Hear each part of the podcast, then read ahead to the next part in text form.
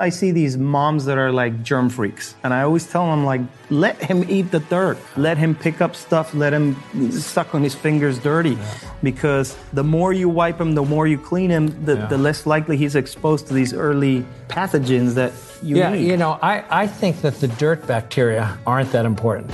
I think what's important are the bacteria you get from your mom, the bacteria that are on your skin, the ones that humans have had for a million years that are disappearing. I think those are the important ones.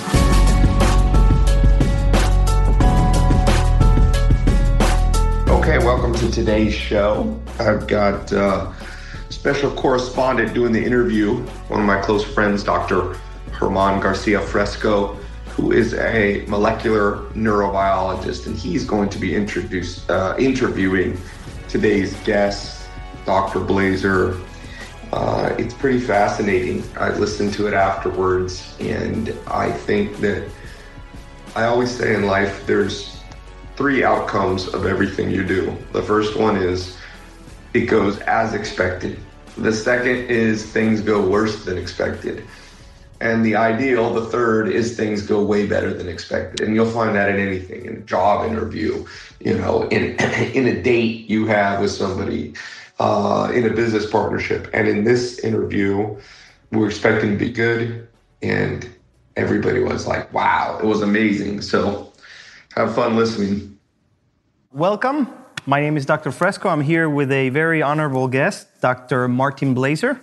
We are going to be discussing a best selling book he's wrote, Missing Microbes, and how the overuse of antibiotics is fueling modern plagues.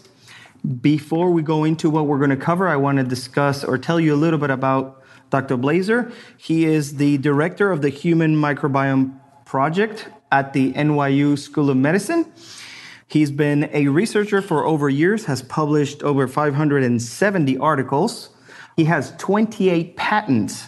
Um, Dr. Blaser has also served as a president of the Infectious Diseases Society of America chair of the board of scientific counselors of the National Cancer Institute, and chair of the advisory board for clinical research of the NIH. So he is also has been featured in the New York Times, uh, Washington Post, Wall Street Journal, Good Morning America show, the uh, Today Show, and National Public Radio. And of course, his publications, some have hit some of the top journals like Nature. So, welcome to the show. Thank we you. are going to be covering today topics such as antibiotics. We're going to be covering how C sections uh, can affect your microbiome. We're going to be covering uh, diets and how important diets are in the um, balance of your microbiome. And we're going to be covering a very popular topic, which is probiotics and the consumption of them.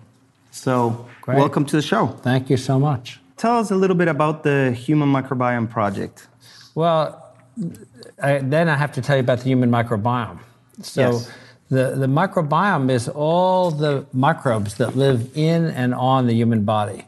And that's quite a few. We have about as many microbial cells in our bodies we have human cells. And that's the way we humans have been ever since we ever since the beginning. And all of our other animals are like that too. So we're really a partnership between microbes and us.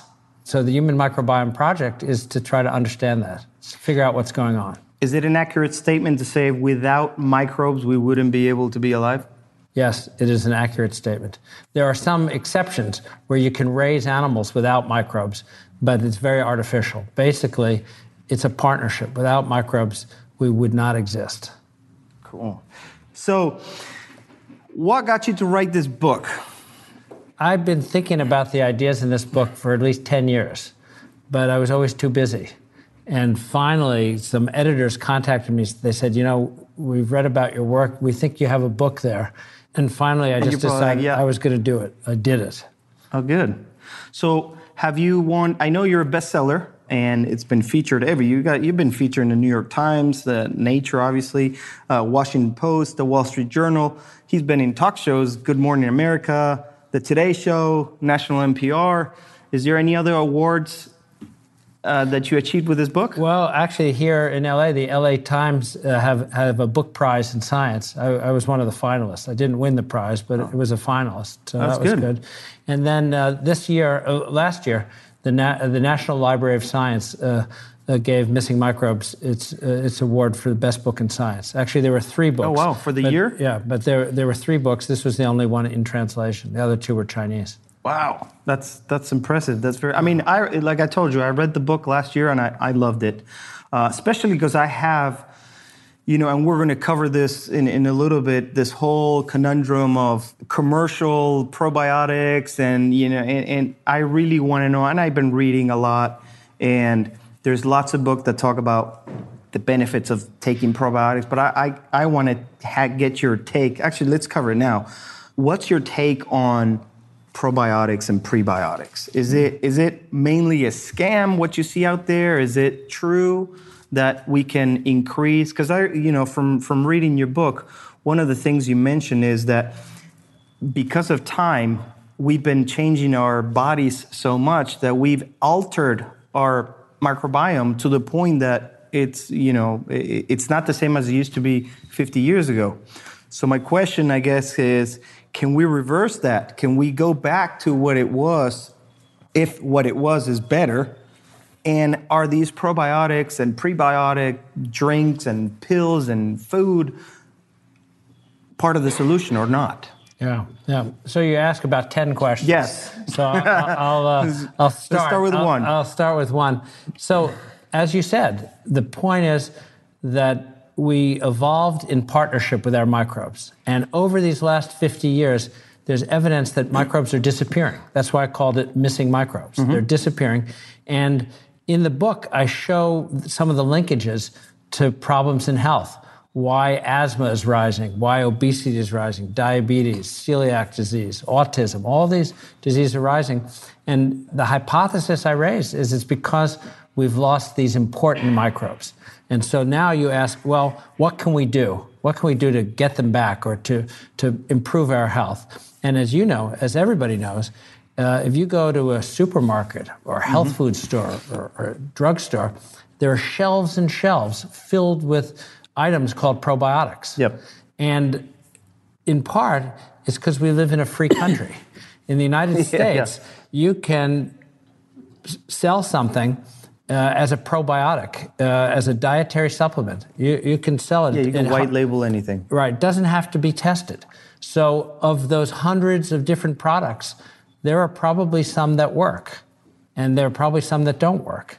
But I don't actually know which ones because almost none of them have been tested. So it's, you know, hasn't been tested. Your guess is as good as mine. Now, is there a natural way to do it to increase your? I mean, I know you know, or people taking yogurt and certain. Obviously, if you eat more vegetables and there's a lot of things out there that we can. But what's your advice for people? A lot of people are watching this are very into health and. Yeah. People want solutions. They want real solutions from real scientists, not you know what we see in TV all day. So, what can somebody do to increase their microbiome the right way? Because I'm sure you can increase your microbiome by increasing bad bacteria and, and over dominating others. But So uh, I can give you two answers. Yes. The first answer is that this is what we are doing research about. We and others are doing research. I think there's a great future for probiotics. 10 years from now, we're really going to mm-hmm. know that this organism, this microbe, is really good for this condition. Mm-hmm. But we don't know that yet. But I, I think we're going to discover them. In the meantime, people have to use common sense. They have to eat good things. They have to eat fiber. They have to eat vegetables. They have to not eat junk food or processed food or foods that have too much salt or too much sugar. Um, I, I eat yogurt every day. I, I, I actually been eating yogurt since I you since I was kid, since. I was younger than you, and uh, it's, but I eat it because it's delicious and, and I love it, and I, I have the impression it's good for me, but I don't know. I, I don't know for sure. So I, I think you have to do mostly common sense things. Uh, for example, with food, uh, you know, it's very clear that fiber is really important in food. Foods that have whole grains, vegetables, things. Fiber is good for your gut, no question about it. It's probably good for your microbiome too. Okay. So, is it a bad thing, or are we risking our gut again or our microbiome by consuming all these probiotics that are out there without really knowing are they effective or not? Could they be affecting our bacteria in a, in, in, the, in a bad way? You know, reducing the, the real bacteria by increasing Yeah. the bad bacteria or eliminating some, keeping it out of balance. Uh, I, I think that most of them don't have much effect one way or the other. And in fact, that's been shown in studies that if you, if you drink a probiotic and it has 10 billion organisms of some lactobacillus or Yeah. bifidobacterium, something like that, and uh, then you study your poop that day, that, those organisms will be there, but the next day they won't. They're gone. And that's because the bacteria that are in your body, they're not looking for intruders. They, they, get, they get rid of them. they they eliminate. Yeah, they eliminate them. So mostly, I don't think that they have that much effect. So it's kind of kind of pointless take them or not take them. Well, I, on the other hand, millions of people are taking them. I- Yes. I mean, that's No, I know. for sure.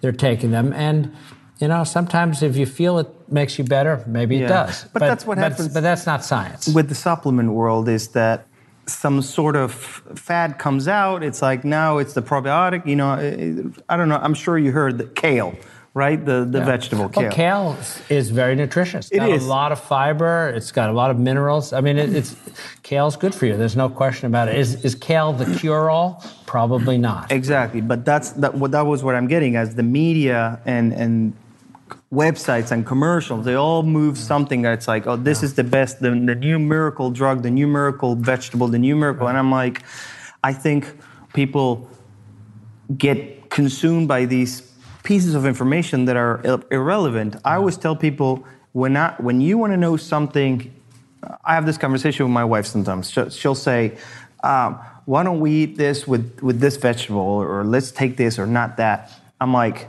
"Let's go to PubMed." Let's look at all the articles that have been published. Let's see how much science is real.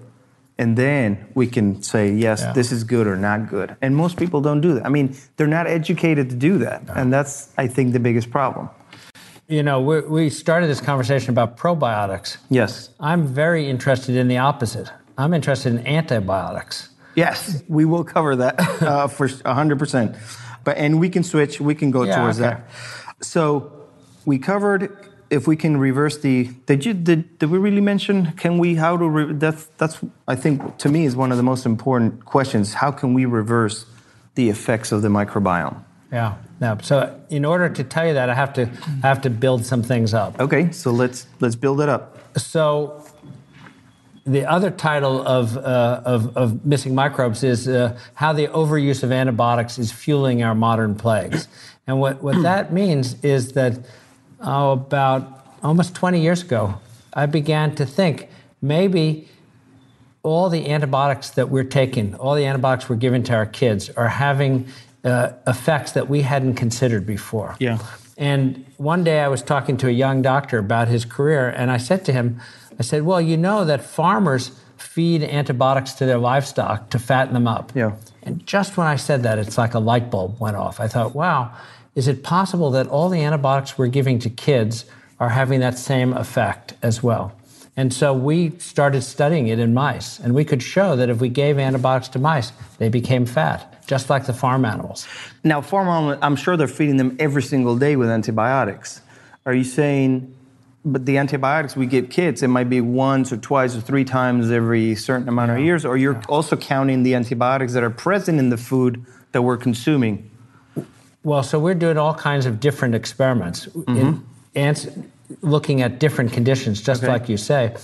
But on the other hand, there now, in the last five years, there have been 16 studies that have asked the question if you enroll a cohort of kids at birth and you follow them for the next 10 years, and then you have records on who, got antibiotics many- and how many courses Yeah. and when, turns out that kids who got antibiotics are more likely to be fat when they're 10 or 15 years So old. there is a correlation. Yeah, in 14 of the 16 studies, there's there's a significant correlation. correlation. Ah. In two of them, they say there isn't, but actually, if you look at it closely, there is as well. So there's a lot of evidence. Now that's circumstantial evidence. That's correlative evidence. Yeah. That kids who take a lot of antibiotics, on average, are fatter than kids who don't. But that's why we do experiments in mice, because then we can exactly No, yeah. Uh, we, because as you know, you've done experiments. We can control it so that all the mice, everything's Yeah, the every- same, yeah, yeah. except one group of mice gets antibiotics and the other doesn't. Everything else is the same. Same diet, The, the yeah. same genotype of the mice, the same cages, the same food, same water. Everything's the same. The only variable is whether they get antibiotics or not. We can show it changes their metabolism, and and we, we've done a lot of studies on this. Have you done studies the same where instead of feeding them every day with antibiotics, you feed them every We, we've given them- Comparable to a lifespan right, of right. humans. We've given them pulses of antibiotics, Yeah. like based on what would what would be the mouse equivalent of Yeah, the yeah. antibiotics that, that To a kid. parents use to treat their kids' ear infection or Mm-hmm. their throat infection. So we, we've done those kinds of studies too, and it change it changes their metabolism. It changes So their those- immu- those it changes their immunity as well, and that's Yeah. that's a, a kind of new area that we're uh, quite interested in. wow. So So, so the thing is that all of us, me, you, everybody, we have been taking antibiotics for granted. We think that these are miraculous drugs that are life saving. So we're just using them all the time. And the, the rate at which we're using them is phenomenal.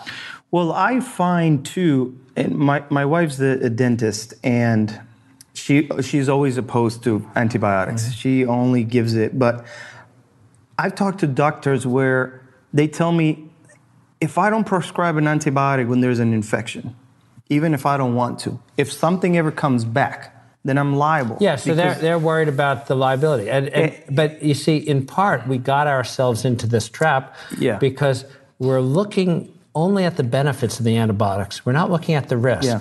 And there's more and more evidence that there is risk.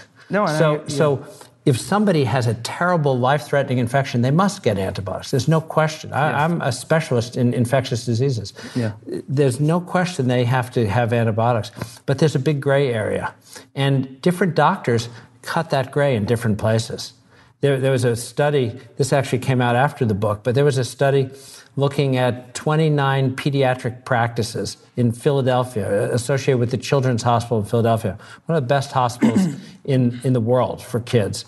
And in those 29 practices, they compared the rate that doctors prescribed antibiotics in one practice versus another. And if you compared the practice that prescribed the least and the practices that prescribed the most, the variation was 100%. Wow. 100%. And in just about every study of doctors and dentists, there's enormous variation in how they're prescribing antibiotics. Yeah, I, I just think you know it's it's a shame that not a shame. I, I understand, and you're a physician as well, so I understand if as a physician you have to cover yourself. I, I guess they say, you know what? I rather give them the antibiotic because. I know I'm not going to get in trouble for it than if I don't and I do. And I So- wish we, it right. could be reversed. Right. So the, what they're not counting are all those These- small side oh, effects yeah. that happen maybe some years later. Um, that in net, I, I'm pretty sure that in net, uh, in many cases, we're doing more harm than good. Yeah. And, no, that- I, that- I- and I that's one of the, that's one of the reasons that I wrote Missing Microbes, is because I've been talking about this to doctors and scientists now for years, but I wanted to talk to the regular public, to people, moms who have Yeah. kids uh, Oh, who, who have a sore throat or uh, an ear infection. And sometimes the doctor says, "Let's wait," and the mom says, "No, let's get an antibiotic." But I, I- I want them to understand that there's there's risk there. It, I think that every time we take an antibiotic, especially in childhood, in, in young kids, we increase the risk of obesity, of, of juvenile diabetes, of asthma. There's more and more evidence that that's true. So at some point, the indication for the antibiotic is so marginal that the, that the risk is greater than the benefit. Yeah, it's kind of like um, a little bit compare. I, I with Alzheimer's, right? People don't really worry about Alzheimer's till it's kind of too late. It's all your life habits, everything you've done in your life Yeah. that eventually leads to having higher chances of having Alzheimer's. Yeah. It's kind of the same thing. It's like you take all these antibiotics now when you're a little kid, Yeah. your parents give it to you, but they don't realize that 15, 20 years from now, Yeah. it did have an effect. Sure. And unfortunately, now with Alzheimer's, there's a lot of things that now we know that we can teach. You know, like I teach my kids now, and I tell them, you need to work out, you need to do this, you need to eat healthy Yeah. in order to have a. Yeah, who you know, young kids who are smoking, they're not thinking that you know, 40 years from now I'm going to get Alzheimer's, but smoking increases the risk. Oh yeah. So So yeah, it's so in the sense, uh, unfortunately, because there's no, the data is not completely out there that says, hey, consuming all these many antibiotics when you're young, it's going to cause all these things when you're older. Right. Which there's some because you've done right, some right. of those studies. We have and others haven't. There's a lot of stuff coming up, but I, I don't want to wait. I don't want to wait 20 years. yeah, yeah, yeah, yeah. Because that's why I wrote Missing Microbes is to Yeah. talk to people today let and say know. for your choice, you say what can we do? The first thing we can do is avoid harm, is, is minimize the harm. Now, sometimes again, people are really sick, they have to have antibiotics. But that's the minority of cases. So would you say antibiotics is the number one culprit of eliminating the bacteria that we have in our bodies to the point where we lose it and it's kind of gone? Uh, I, I think that it's cumulative. I think that a lot of things add up a- to this. For example, one of the chapters in the book is about cesarean sections. Mm-hmm. So it turns out that when babies are born, they go through the birth canal. They pick up their mom's microbes.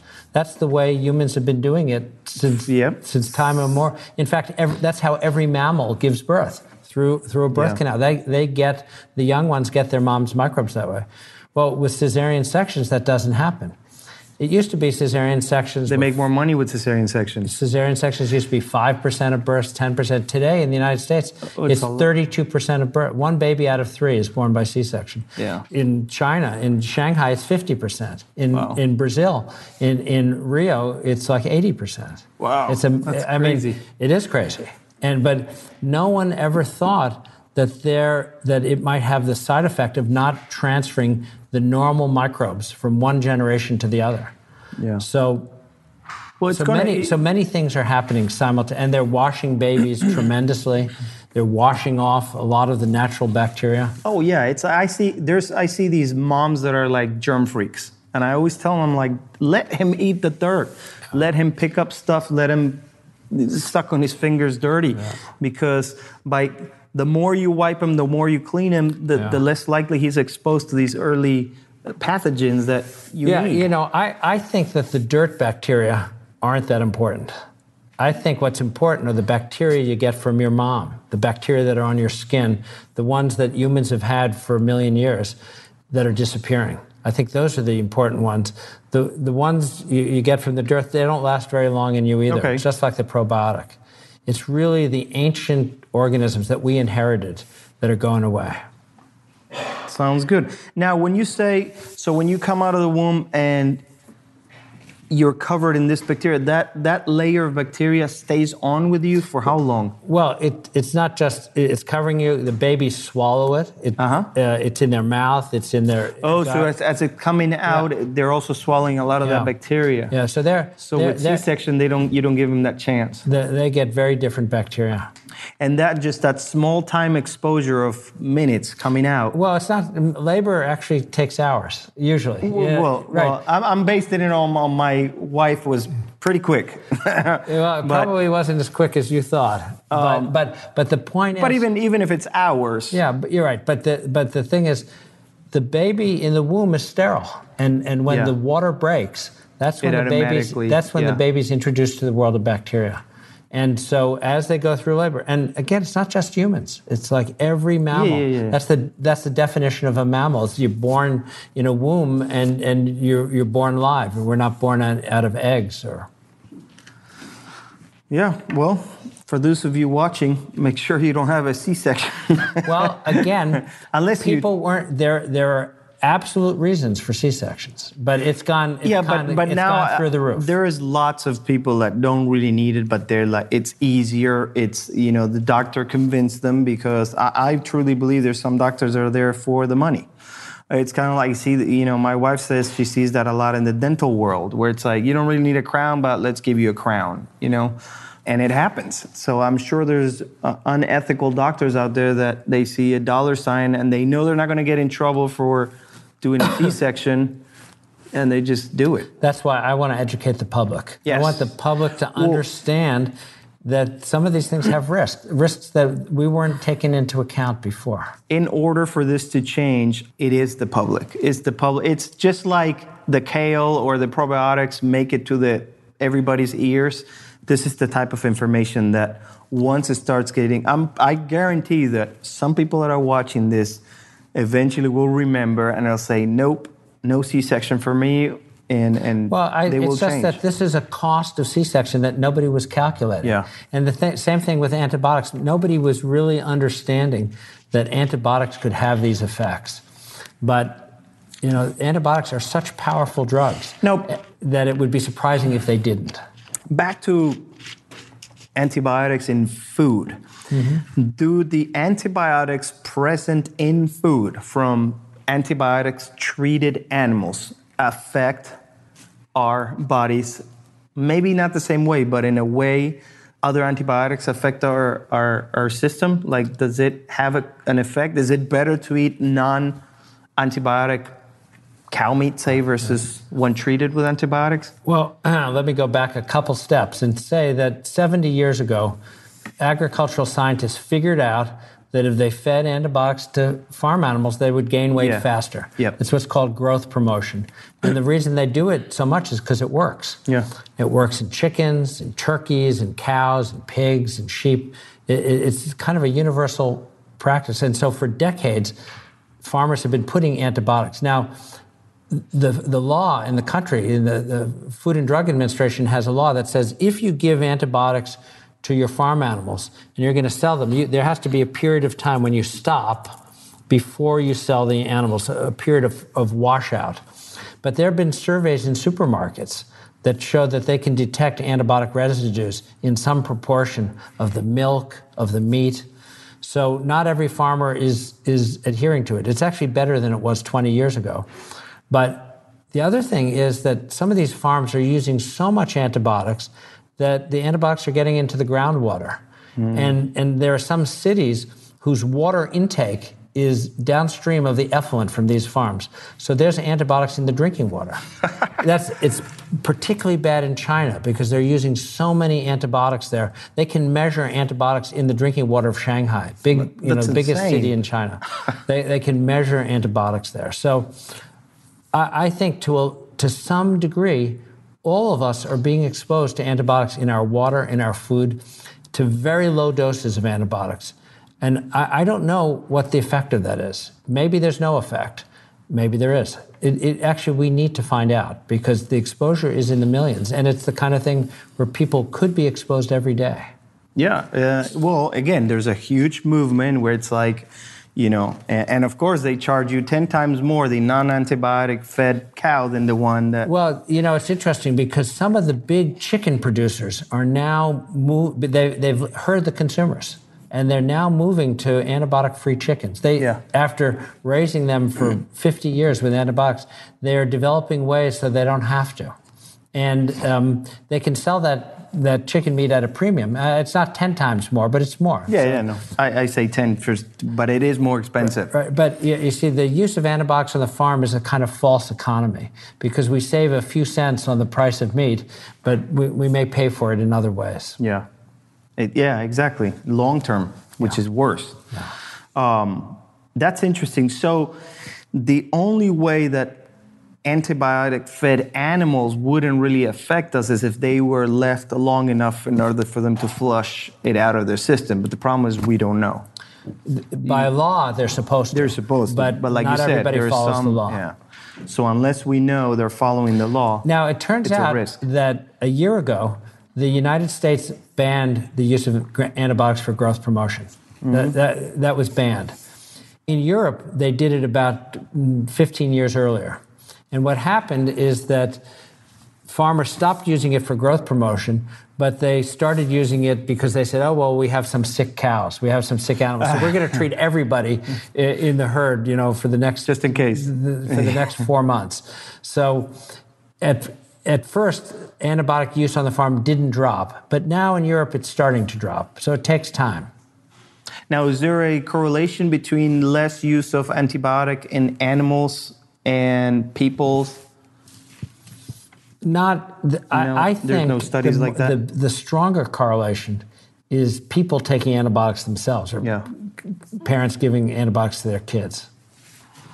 Okay. All right.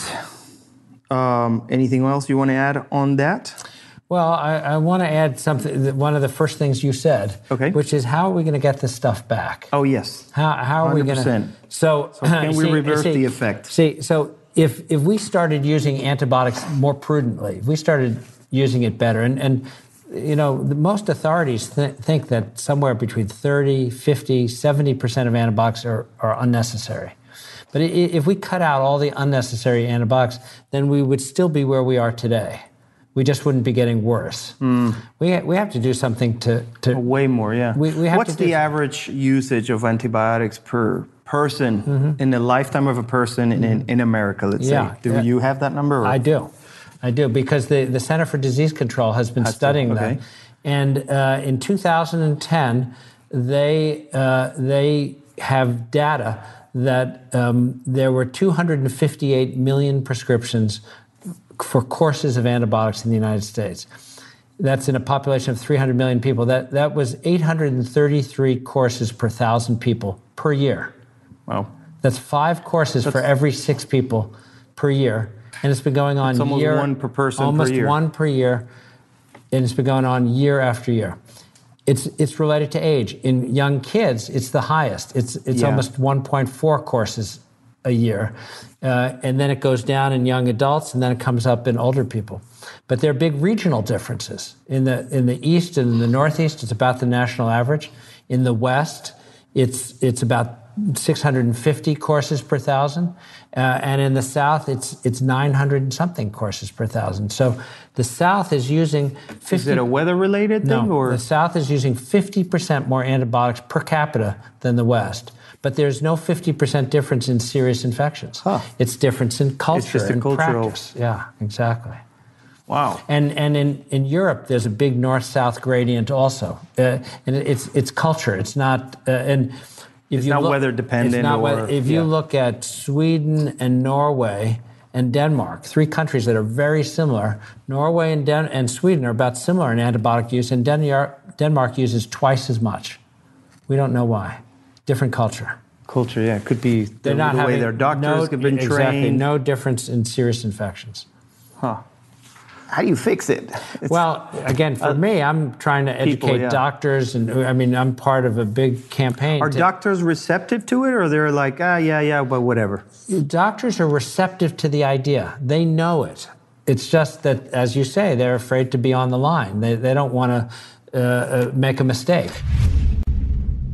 So, if you're interested in Bitcoin and cryptocurrencies and want to learn how to make money with Bitcoin, I'm opening up a brand new Bitcoin Crypto Academy for you. Crypto is starting to fundamentally change everything from currencies to the very structure behind the internet. And if you don't understand it, you will be left behind. Remember, if you had put $100 into Bitcoin in 2010, you would have over $100 million right now. I don't want you to miss out on the coming opportunities offered by Bitcoin in the cryptocurrency space. So I brought in the best experts in the game, the people that are teaching me and training me, and I'm going to share that with you because it's not too late to understand Bitcoin and cryptocurrencies and the blockchain and to make money with it. So to sign up for my new Bitcoin Crypto Academy and learn how to invest, how to make money in this new exciting space, I'm going to open up room for a few of you to have early access to the new online mentor mastermind. So go to tailopez.com slash Bitcoin podcast to learn more. So I'm testing the mastermind. So I'm just going to let a few of you in at a low price and uh, it's already filling up quickly. So if you want to get in, I'll let a few of you in. So go to tailopez.com slash Bitcoin podcast, all one word.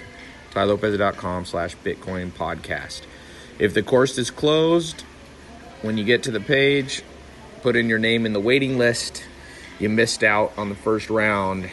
Uh, and if you see it, welcome to the group. Glad you didn't procrastinate. Okay, back to the show. But what about in other countries? Because, uh, you know, other countries where they're not so sue happy. Yeah. Well, I can tell you that in Sweden, where people are about as healthy as we are, maybe more healthy, they're using 40% of the antibiotics we use. 40. So that means that 60% of the antibiotics we're using a priori aren't necessary. Now, when you say 40, 60, it's only for humans, right? Not, not for humans. livestock. I'm just talking y- prescriptions per per, person, capita yeah. in humans at every age, and it's not just in Yeah, young yeah, yeah. kids. At every age, Aver- Swedish doctors are using. I think they're they're exercising better judgment on average than U.S. doctors. We, we've grown up in a in a under an antibiotic umbrella where we think antibiotics are going to cure, cover everything and cure everything, but we're not paying attention to what it's costing. And I bet you part of it is because in Sweden they, they don't get sued for everything like Could be. happens That- here. That, that- certainly that would be part of it. So, getting back to the point, Yes, how are we going to give the- back? the- the how are we most gonna gi- important how are we point. going to give How back do we those get missing back- microbes? And that's that's what we do research on. Because we're talking, how many microbes we have? Uh, trillions. Uh, We have trillions, but let's just say that the average person has a few thousand different species. a few thousand different species. Right, How so- many species are out there collectively in humans? Thousands, but your species aren't the same as mine. That's what I mean. Right. Yeah. The- So the- uh, by species, you mean different strains or different Well, no, it's species, altogether? bigger than strains. So altogether, different species. different species. You know, I talk about it in, in Missing Microbes because my wife from Venezuela went into the Amazon Mm-hmm. to study the people who are living there who haven't had antibiotics, who haven't had modern. She's a scientist too? She's a scientist. Uh, and she, she just went to Rutgers University as the Henry Rutgers Professor of the Microbiome. oh, cool. So she she's so she's and I, I carry her bags when so uh, when she studies people out in the jungle and compares how many different species they have to us, they have twice as many. Oh, It implies that we have lost half of our diversity. Hers were really the first studies. Others have found the same thing. And so, people in Italy, in Japan, in the United States, we have low diversity. People in the jungles in Africa and in Latin America, even though they live continents apart, they have much more diversity. They're more similar to each other. is it safe to say that we need less diversity in the cities than that we they would in the jungle? I I don't. I don't. That's a good. It's an interesting point. I'm not sure that we need less diversity, but I can tell you that we have less diversity. And my point is that that's where the epidemics are coming from. That's why people are getting so you see more epidemics here than you see in the jungle. That's right. More asthma, more, more anything. I'm, I'm not saying that we should move back to the jungle, and I'm not Yeah, saying we should no, no, we no. should give up antibiotics at all. Yeah. We need them. They're vital drugs. We have to use them better, and we have to figure out how can we give back the microbes that we've lost. That's really the challenge in these next couple decades. So, so you, we haven't figured out how to get. So the, the main question here, which is, can we reverse this effect? We still don't know how. we don't Really? actually again uh, the, uh, I'm, I'm plugging my wife because she's she's Sure. done great stuff so she did some of the original work on c-sections Mm-hmm. showing that babies born by c-section are different than babies n- not born by c-section and so then she did a, an experiment a human trial where for she had three groups of, of moms and babies moms with scheduled C-sections, moms who gave birth vaginally normally, and then there was a group of moms who gave birth by C-section, and they had a swab in their Oh. vagina, and they swabbed the baby so that they could see could they replenish some of those organisms. And she That's a great she showed in a paper that was published in Nature Medicine, a very high Yep. caliber journal, uh, that she could get at least partial restoration. Oh, that's interesting. Now, it, how long does it last? That Well, partial in that study, how long was it followed? In that study, they only followed it for a month, Hmm. but they showed evidence that it's back. She's now doing a study looking out to a year, It'll be int- and yeah. she has evidence that that some of these organisms are persisting, that it does make a difference. The real question is, will it make a health difference? Hmm. Will those kids? I mean, there's independent literature that kids born by C-section have more juvenile diabetes. They have more celiac disease. They they get uh, obesity more. So the question is, Will it reduce? will if you restore their microbes will will you reduce that heightened risk we don't know yet but that's that's the kind of study that needs to be done But that would be awesome. It, it seems like it would, based on has to the preliminary has to, studies. has to be studied but it's uh, that's that's great. there, there's, it's some, an there's, easy some, solution. there's some backlash among doctors there's some obstetricians who are very unhappy about this Why? I, I, it beats me. they say it's not safe, it's not natural, but you know, Well, it- it's not natural to, to get him you- you- C-section. You can get somebody be- else on your show to Yeah, discuss it, but uh, Yeah, Every no, baby born vaginally, it- there's risk from the mom's uh, germs, but this is the way we've been doing it for the last million years or so. I bet you those are doctors that like to do C sections. Could be. Wow, that's. Uh, i- is there any other? So that's one way, which I, I love the idea, and it seems simple too. It's just a swabbing a, Yeah. a kid after they're born. so, so we're doing a lot of work on juvenile diabetes. So what's called type one diabetes. Yeah. That's in what's called an autoimmune disease. There's something happens. And Yeah. The lymphocytes attack the pancreas and they destroy it, and now the child needs insulin for the rest of their life. Mm-hmm. And the thing about juvenile diabetes is that it's increasing dramatically. It's doubling every 20 or 25 years. And so something very strong environmentally is going on. And hmm. there has been work on antibiotics. We've done work in mice showing that if we give mice antibiotics, we can push them over the edge to get more type 1 diabetes. So we're trying to understand what are when we when the antibiotics affect their microbiome, what are the bad bacteria, what are the good bacteria? And we're hoping to use these kinds of studies to help us identify good bacteria. My dream is that one day we will give kids certain bacteria back to prevent juvenile diabetes.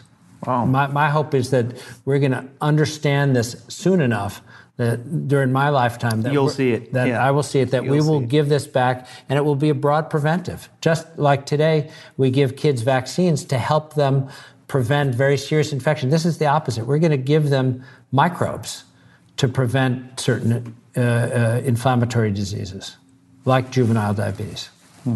That would be great. I, I hope so.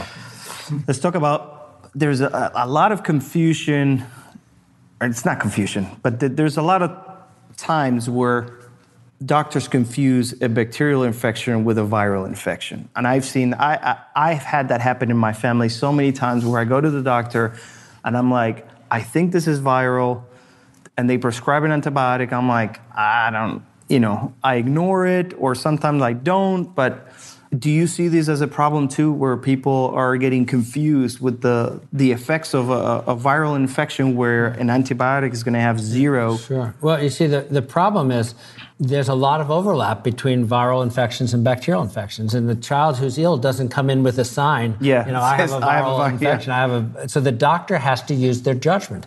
As I said, in Sweden, they're using their judgment, and a lot fewer kids are coming out with antibiotics. In the U.S. There's a lot of variation between doctors. And uh, some doctors prescribe antibiotics for every child. Some prescribe it m- much less. We have to educate the doctors.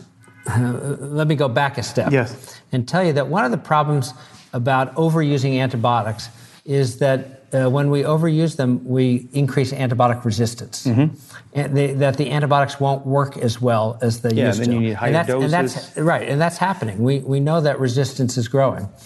But when you tell a mother who's got a screaming child, this is going to increase resistance, the mom doesn't care that much. She just cares about the health of her child. Uh, so she'll say, I'll, I'll take the antibiotic. I, the resistance, that's a problem for, for other kids. But you know, if, if the evidence were such that you said to the mom, you know, you, we could give you an antibiotic, but every time you take the antibiotic, it will increase the chance that your child will get juvenile diabetes, obesity, asthma, you know, by 1% or 2%, then maybe the mom will say, well, you know, let's wait another day. I've and the never- doctor will say, I've never had a doctor say anything remotely close to that Right, right. before prescribing any antibiotic. Right. They Not even they- mentioning they- right. They, they about haven't, resistance. they haven't yet, but that's where the data, that's where the evidence is going. It's going, yeah. There was a study in Denmark that showed that, uh, that taking antibiotics increased the risk that kids would get inflammatory bowel disease. And they calculated that each course of antibiotics increased the risk by 14%. That's still, it's an uncommon thing. So th- that, that big increase isn't as dramatic as you may, may think. But the point is, they, they can already measure the effect. Now, is there a, a, a, a wait time you would recommend for somebody to, let's say, my child, and this is for people watching, Yeah. basically. My child was falling in with a, you- can tell he has an ear infection, Mm-hmm. or how long would you say, let's wait a week, Yeah. let's wait four days? What, what would you recommend before going to the doctor that you know that's going to give you an antibiotic? You know, um, it's not such an easy question to answer. But the main, que- the main answer is that's why we have doctors. Mm-hmm. It's not up to the parent. Yeah, of course. Shouldn't decide my child needs an antibiotic. The parent should say my child is sick enough that I need to s- get a doctor's judgment. And so my child's sick enough, I'm going to take him to the doctor. And now the doctor's going to have to decide is this child sick enough to get an antibiotic or not? It's, it's really not the parent's responsibility. They, they're, they're, they're not doctors. No, They- I they agree, but we we're also in agreement that But so, but if the doctor does a careful exam and says your child doesn't need an antibiotic, that that parent should say, "Great, I'm happy. They're not that sick." Rather than say, "No, you know, they have to have an antibiotic so they can go back to school or to daycare or Yeah. you know whatever." So so parents should be happy when they say no. I, don't want to prescribe you my an goal antibiotic. is for doctors to do more careful exams on patients, especially children. And our system is, is completely backwards. We're, we're trying to get doctors to see patients every five minutes. You Yeah. know, it, it, it's just, it's completely backwards. It's also a false economy. Doctors need to spend the time, they really need to examine kids, and then they'll say, you know, your, child isn't that sick. They're going to get better by themselves. And if they don't, you come back and see me again. Yeah, it's. Uh, I grew up in, in, in Argentina, and over there we used to have a family doctor that would come to our house, you know, kind of like you see in the movies with his little briefcase, and it was a lot more personal. When I came to America, one of the things that shocked me the most is that the doctor-patient relationship was so cold, you could say. So um, there's no connection. There's no like they don't know anything about you other than here's the chart. You know, the nurse comes, she does all the vitals. The doctor comes, let me see, open your mouth. Okay, here's your antibiotic. Yeah. So, so home. right. So the system. And- and uh, that- most, uh, you know, I'm a doctor. Yeah. Most doctors who I know are very well-meaning people. They, are trying to do the best for their Yeah, patients. Yeah, no, no, I'm not. This, but we have engineered a system that is really going in the wrong direction. Yeah, yeah, and that's what I really mean. going, and it's not getting any better. Now, doctors spending half the time at the computer, you know, punching in the information yeah. rather than talking to the patient, examining the patient. And that's where I was going. If doctors would go back to that, let's have a conversation with this patient and the family. Yeah. You know, and Th- th- educate them. This is a societal problem. Uh, We, we, we have created this. And, and by the way, it's not just in the US, in, in Europe, in South America. It's, Oh it's the yeah, Argentina thing. changed too. Uh, When I said I grew up that way, I didn't mean Yeah. that Argentina is better. Uh, This kind of stuff's happening all over the world where we've become intoxicated with technology. We've fallen in love with it. We think that's the solution. And it's part of the solution. But we need more careful exams. And, you know, if you examine kids carefully, you will find that most of them do not need antibiotics. And you'll be able to say, this child definitely needs antibiotics. This child definitely does not. Here are some in the, in the middle. If they don't get better, come back tomorrow we've been using antibiotics as if they had no cost, Yeah, no yeah, biological yeah, cost. So we'll just say, well, we're not sure, so we'll just throw some antibiotics And- on. and that's what I but, feel But we're happens. learning that there is a cost. Yeah. And that's what I feel. And, and thanks to people like you, which are finding those causes and effects, is what is going to help this change. Because I, I always felt that way. It's like, ah, if anything, take an antibiotic, you know? And in my, at least in my households, we always try to You- you know- avoid it as much as we can. in the last couple of years, there have been two very big studies in Europe, one in England and one in Denmark, looking at adults. Each study had more than a million people in the study. Wow. And they asked, they compared people who have diabetes. Now, this is adult onset diabetes. Yeah. They compared people with diabetes and people who don't have diabetes. And they asked, who, who had more antibiotics recently? And they found that the people who had diabetes had more, even 15 years prior. Even 15 years prior. So a body of evidence is coming out that antibiotics are changing metabolism in adults as well. But we don't still, no, there's no mechanism to show what, how is Well, it doing it? People are working on it, it's happening through the microbiome. It's happening through changes in the microbiome. We don't understand it yet. And again, this has not filtered down to the average doctor. It hasn't filtered down at all. But I'm, I think that five or 10 years from now, this will become part of the conventional wisdom. People will understand that even in adults, taking an antibiotic uh, confers risk of added risk of other diseases, diseases that are not anticipated. That's when you do your number two book and tell everybody again. Um, great. Uh, let me see what other questions I have for you. Um, we talked about the antibiotics and food. Uh, the we talked about the viral, the pre and probiotics. We, we need better diagnostics. We, definitely. We, we need to have a diagnostic that when the, the sick person is in the doctor's office, they can say, this is a viral infection, this is a bacterial infection. We, we pretty much have the technology to do it. But, you know, let's say the test costs $500. Mm. And the doctor says, well, why should I use a $500 test when I can just treat with a $5 antibiotic? So the, again, the, the market forces are all. Now, is that the doctor now or the insurance company? It, it's everybody combined. Everybody it's, combined. A system. We don't recognize the cost to the real cost to society of all those inappropriate uses of antibiotics. If we costed it out, we would see that a five dollar antibiotic course is a false economy. Yeah, because that, that five dollar antibiotic probably cost in the lifetime, you know, hundreds and thousands. Well, yeah, you know, for if, somebody if, that has diabetes. Da- that's right. If these data about obesity and asthma are correct, what, what are the lifetime costs of having obesity, of having asthma? And if, if each cost uh, increases the risk yeah, by one or two percent, billions. Yeah, in, billions. So, so we should. Uh, I, I'm on a national commission about this, and and we have said we need to develop new diagnostics so that we can give doctors the tools they need so that they can make better decisions the, the tools are not will not never substitute for clinical judgment, but they will help. Yeah, it helps to have good tools, just like it helps to have an X-ray. Helps to have good tools, and especially in a fast-paced system like we have today, the more tools you have to disposal, the better judgment you're going to make when you make that final. So, here is a question from the audience, and the question is. Here's a question from the audience. This is about shopping when you go to the supermarket.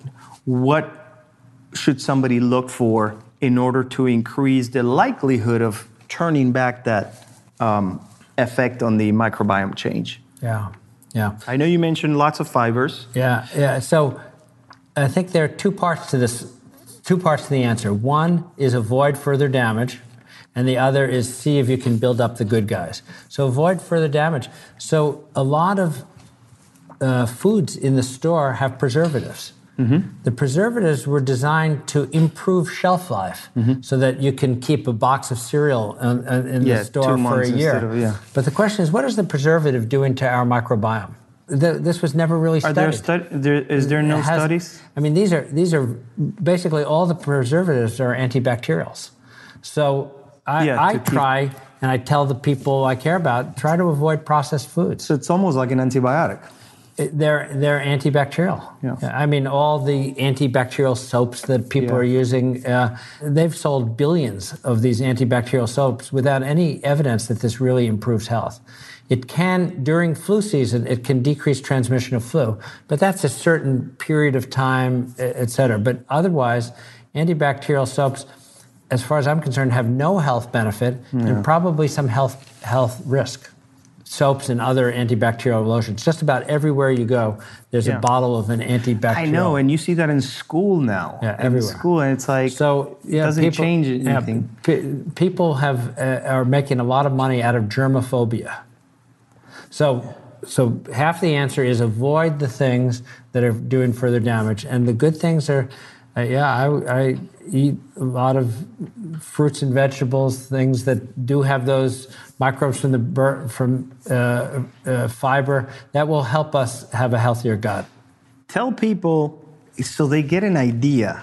I, I remember I took microbiology in, in, in college. How fast do these bacterial populations reproduce in millions? Because I, I used to tell people, I'm like, you, you wash your hands with an antibacterial and in not too long of a time, a period of time, you're, you'll have all that back again. So it's kind of pointless. Yeah. You're just well, you know, part of it that people, I think people kind of intuitively get this, but you have to say it specifically, and that is that our body is full of good bacteria. And the good bacteria fight the bad bacteria. Mm-hmm. That's part of why we have them. That's that, that's their benefit. So if we're getting rid of the good bacteria, are we doing more harm or more good? So we don't want to get rid of the good bacteria. Okay. You didn't answer my question though. How fast? Oh, how fast? Do these populations? They come back very fast. The- the- I mean, bacteria. Some some of the bacteria double every 12 minutes. Yeah. So, uh, you know, many bacteria double every 12, 20 minutes, 30 minutes. So, you do the math. You you can get to very high numbers in a short time. yeah. Do you have anything that would- you would want to add to complete the? Uh, th- this has bec this has become my passion. The reason I wrote Missing Microbes is to tell regular people, Tell the world. ab- about what we have inadvertently been doing. We, we've been trying to maximize health, but we are we are really opening the door for, for some bad things. And and writing Missing Microbes is to try to get people to and society in general to move in a better direction. What would be three pieces of advice for the people watching they would say, at least do these three things and you'll be better off? I know one of them is going to be avoid antibiotics. That'll probably be your number one. Well, it- when when it could be avoided. you, you know, I, I would say work with your doctor, work with your healthcare provider, and if the doctor says you don't need antibiotics, you should be happy, not say, okay. But how do you know? Yes, I understand. How do you know if I go to the doctor and I say, "Well, I, I'm trying to avoid an antibiotic," but Well, the doctor, because, because many times the doctor thinks that you want an antibiotic. That's what I'm saying. They So- think you've come there so that you'll get an antibiotic, and many people go there so that the doctor will give them an antibiotic. And so, if I mean, there, there's this tension, there's this, there's this drama, and if I just talk to the doctors, that's not going to be enough. If, if people keep thinking that anti- antibiotics are the panacea, then they're just going to keep asking. And if you don't give it, then another doctor will give it. So I, I want people to understand that antibiotics have cost. And, and when they're necessary, Long-term you- you- cost. yeah, that's right. When they're necessary, you must use them. But that's a medical decision. And uh, m- many times they're not necessary. So the advice here would be have a conversation with your doctor. Don't go there That's saying, right. "Hey, I'm sick. Give me my antibiotic," or expect your yes, antibiotic. yes. Talk to him and see. Yes. Let him know that you're okay if you're not going to take your antibiotic. Uh, the second thing is this idea about C-sections. C-sections have biological cost. It's not, not just financial cost, Yeah. which is something, but there's biological cost.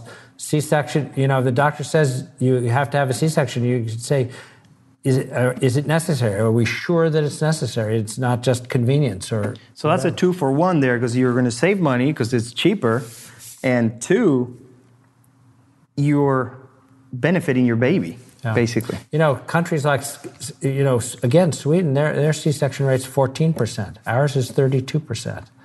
And you said the highest was in Brazil, about 80%. That's in, in Rio, crazy. in some in, Rio. so- in Rome also, it's about eighty Rome. percent. Some urban populations, it's like an epidemic of C sections. It's amazing. Is it uh, economical or is it, uh, it's a- because it's, it's a combination of factors. People think it's less pain, it's easier. The doctors like it because it's scheduled. The hospitals like it because it's scheduled. It's, it's Hmm. better reimbursed. Uh, so there, there are a lot of things that have kind of pushed us in that direction. And Nobody was thinking, are there health consequences? But on the other hand, you could say, well, if we've been doing something, you know, for a million years and now we change it, what's the chance that that it's all going to be fine? Sometimes C-sections are life-saving. There's no question about it. It- It's like many things. We're just we take something that's good and we overdo it. Yeah, yeah, yeah. We, we see that a lot. Yeah, I agree. And let's go on number three. Number three, uh, eat a healthy diet. Eat a healthy diet. Eat yeah. a healthy diet. Common sense. You know, you know what a healthy diet is. Do it. Yes, avoid McDonald's. Although McDonald's does have some salads now to, to over overcome it. But I, I try not. I try not to talk about name brands. You, I tell you, eat a healthy diet. You Yeah. guys can figure it out. so, with healthy diet, we mean lots of vegetables, Not so much processed foods, no no processed food. whole grains, whole grains. And processed food is basically, you probably agree with me, almost anything that comes in a pack that's sitting on a shelf, it has, it- it's processed food. Any chips, any cakes. Cakes have a lot of, uh, of, of you- preservatives. You read the ingredients. It's, it's a little yeah. shocking. Well, that's, uh, here's another problem that uh, most people in the world have is they do not know how to read food labels. So one of the things I do is I, I do teach a lot on how to read food labels, on how they cheat you. Like companies cheat you with the you know with the front cover it says organic or it says fat free or it says all these things but then you read the back and it has 20 other things that you don't want to eat. Yeah. right? So i'm like yeah great. You took the fat out but you added all these preservatives. You put 30 grams of sugar in it. You did all this stuff. And so i'm still eating crap and pardon my english but so make sure you read the labels. And if you don't know how to read the labels, there's lots of information out there on, on the web that tells you exactly how to read labels. Also, make sure when you are reading the labels to realize the portions and the calories based on that diet because you everybody's different so keep mind of that and, and this is not topic of conversation here but any final comments you would want to add dr Blaser Thank you for having me on your show. Thank you too. It was a pleasure. Again, we are here with Dr. Martin Blaser. He wrote this wonderful book, Missing, Missing Microbes, and you can find it on Amazon and probably everywhere on the web. It's a great book. I 100% vouch for it because I read it last year because I am very interested in this topic as well. And thank you for having Great. You here and have a great day.